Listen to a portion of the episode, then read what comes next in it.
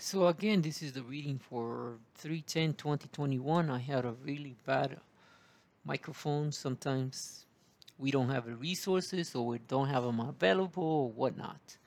Now I have my really inexpensive mic, which sounds better. But to be honest, uh, that kind of reminds me of the first de- the development of um, microphones or recording wax cylinders.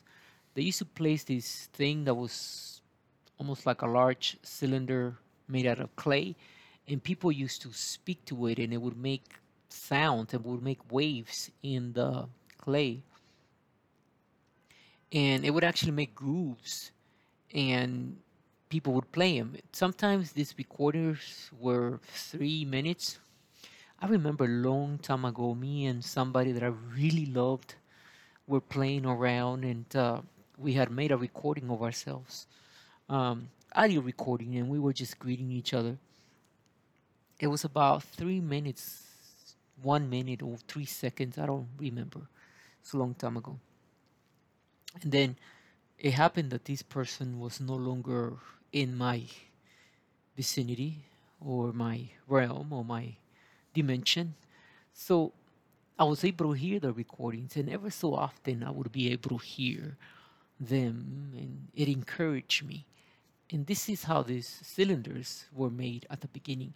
Now, if you see the first podcast, you can see the bad sound quality, but at least you have uh, now technology that could let you see um, or they let you, they could perceive better sound. Um, so we have finished chapter three. We'll start with chapter four if you didn't get what I said on chapter on the reading of today, the sound, the one that sounds good, it's not for everybody. So don't buck. At the time Israel was at war with the Philistines, the Israelite army was camped near Ebenezer, and the Philistines were at Aphek. The Philistines attacked and defeated the army of Israel, Israel killing 4,000 men. After the battle was over, the troops retreated to their camps, and the elders of Israel asked, Why did the Lord allow us to be defeated by the Philistines? Then they said, Let us bring the ark of the covenant of the Lord of Shiloh. If we carry it to a battle with us, will save us, or it will save us from our enemies. Now,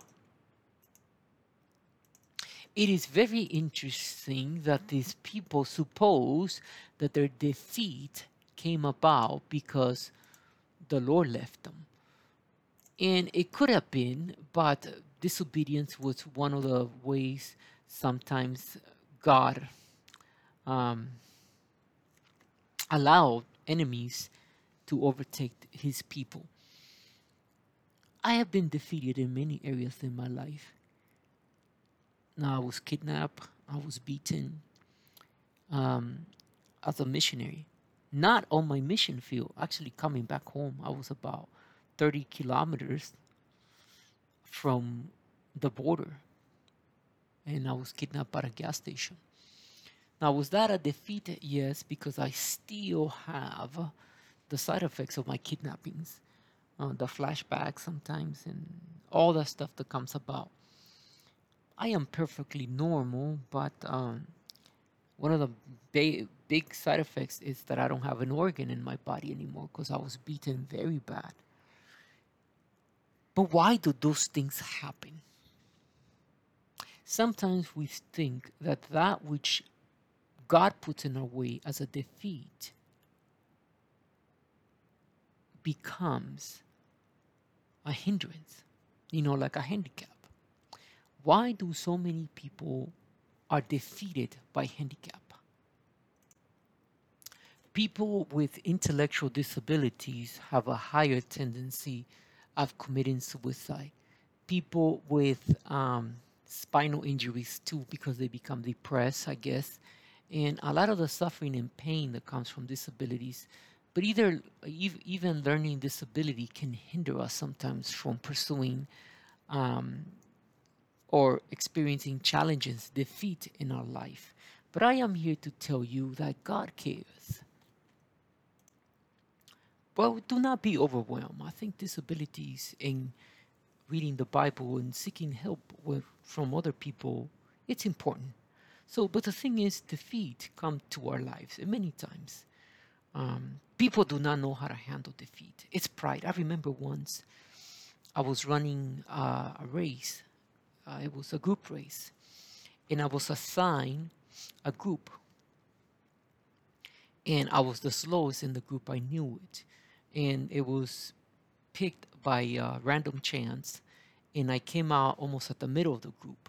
Now, at the middle, it was important because we were already tying up, and I knew that I was not going to be able to keep up with the team. We were running, and I was in very good shape, by the way, but the other teammates were in much, much better uh, shape. And then I remember running to the end of the race and just throwing myself into the line of scrimmage, uh, thinking at least I can make some seconds. We lost and we felt as if I had my whole world ended because I did, I mean, I completely fell to the whole team. And this is what sometimes I think about. You know, physicists or people of intellectual, when their theories don't get validated as truth, sometimes they go through this in really potent time where they think they're worthless. And I think it's not. I think one of the greatest attributes in all of us kids is our parents, if we still have them around. Sometimes they're in a pain, they're a pain in the neck, but they give us discipline.